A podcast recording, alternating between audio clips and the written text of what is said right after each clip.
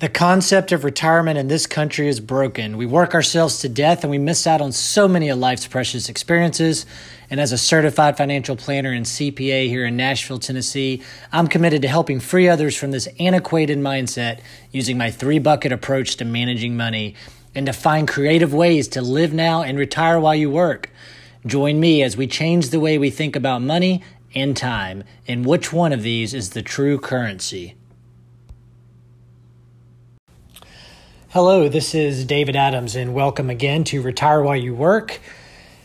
Um, I want today, I've gotten a lot of questions lately um, centered around building a budget. The question that comes up is how should I build a budget and manage my debt? Um, let me start by tackling the budgeting part first. I've used this uh, concept of a reverse budget.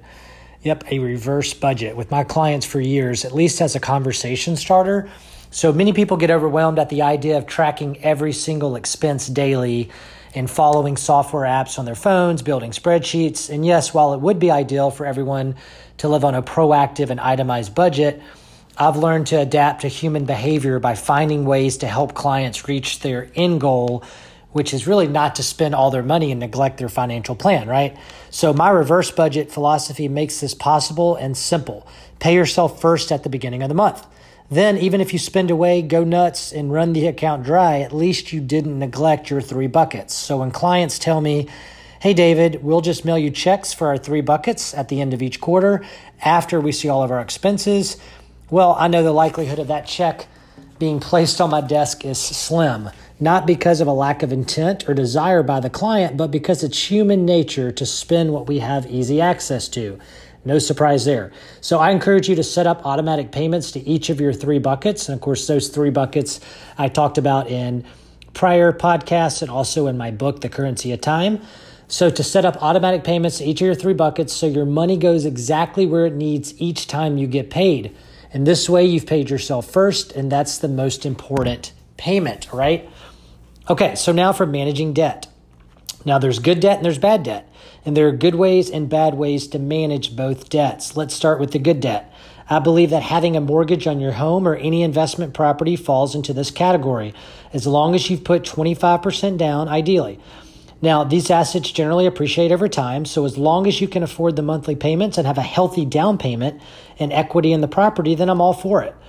In fact, if a client is building their three buckets and bucket two has a nice sized liquid investment portfolio, then I'd advise them to consider maybe one or two investment properties, as long as they have the time to deal with it themselves or the resources to pay someone else to. Real estate is a nice diversifier, diversifier of your assets, but it usually involves taking on some debt. So if you have massive amounts in buckets one and two and way more than you really ever plan to need, you should consider paying cash and being debt free. The grass always feels a little bit better in your feet when the land or the house is paid off. Now, for the bad debt, credit cards, car loans, and boat loans equal bad debt, in my opinion. There's no judgment or shame here, so please don't read it that way. My only goal is to help you realize the types of debt you should focus on paying off versus the type that may be okay to hold on for a longer term. So, when possible, I advise clients to buy a car for only what they can afford in cash at a bucket one, simply because a car is really one of the worst investments there is, while also, yes, being a necessity. And ideally, we try and buy something a few years old where we can get about 50% or more off the new sticker price. And I absolutely love boats. And I, um, I've yet to make, meet anyone with a boat who didn't say their best day with the boat was the day they bought it, followed closely by the day they sold it, unless they were retired and using it all the time. And I do have a few clients doing that. So, boats, like cars, can lose as much as half their value in just two or three years.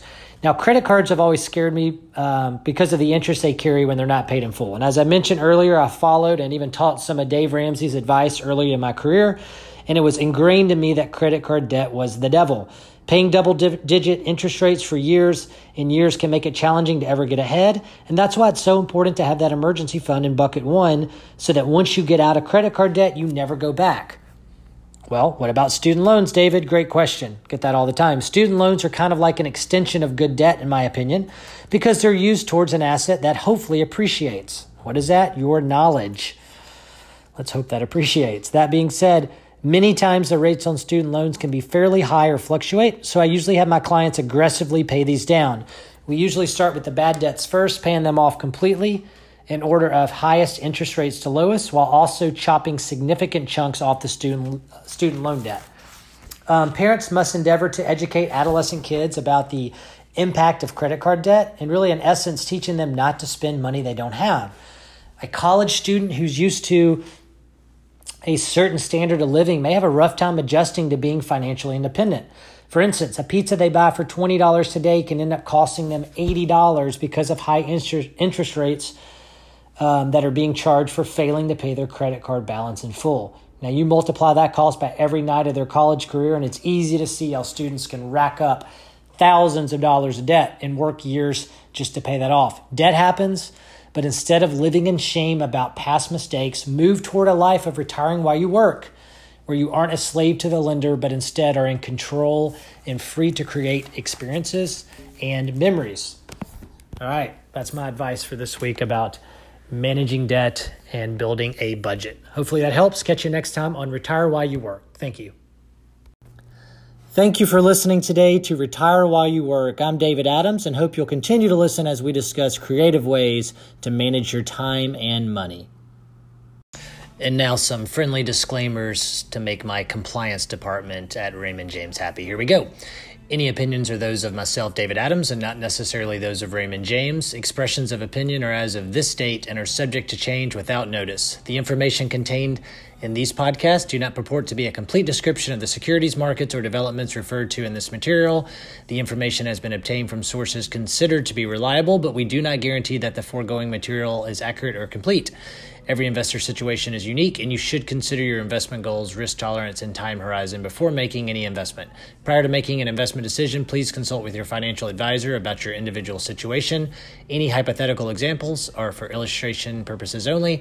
Actual investor results will vary. Raymond James does not provide legal or tax services. Please discuss these matters with the appropriate professional. there you go.